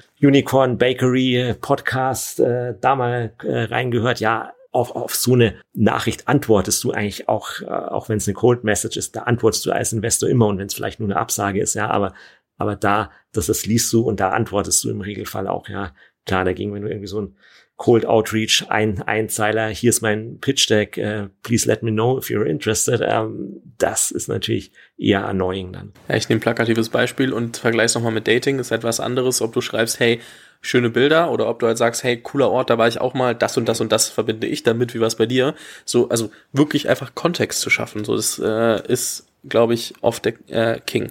So, bevor wir uns weiter verplappern, Flo, ich glaube, es ist ein großes Rundumbild nochmal über das Thema Angel Investing und, und, und so ein paar Themen, die man sich als Gründer und Gründerin genauer anschauen muss und äh, wo man auf jeden Fall die Aufmerksamkeit für braucht. Ähm, es hat mir sehr viel Spaß gemacht. Ich bin mir sehr sicher, dass ich dich irgendwann nochmal zu, zu ein, zwei Themen einladen kann oder es auch nochmal Rückfragen gibt von äh, der Audience da draußen, die wir dann nochmal besprechen können. Vielen lieben Dank für deine Zeit. Ähm, ich überlasse dir hiermit das letzte Wort und äh, sag bis bald. Ja, danke Fabian, dass ich hier sein durfte und äh, hat äh, super viel Spaß gemacht. Vielen Dank fürs Zuhören. Falls dir diese Folge gefallen hat, dann musst du auf jeden Fall mal den Unicorn Bakery WhatsApp Newsletter auschecken. Dort bekommst du ein bis zweimal die Woche von mir äh, entweder eine persönliche Sprachnotiz oder eine Content-Empfehlung, Blogpost, Video etc. für Dinge, die du als Gründer unbedingt wissen, lesen, hören musst. Am einfachsten ist es, du klickst auf den Link in der Beschreibung und meldest dich an. Ansonsten kannst du auch auf jungunternehmerpodcast.com slash newsletter gehen.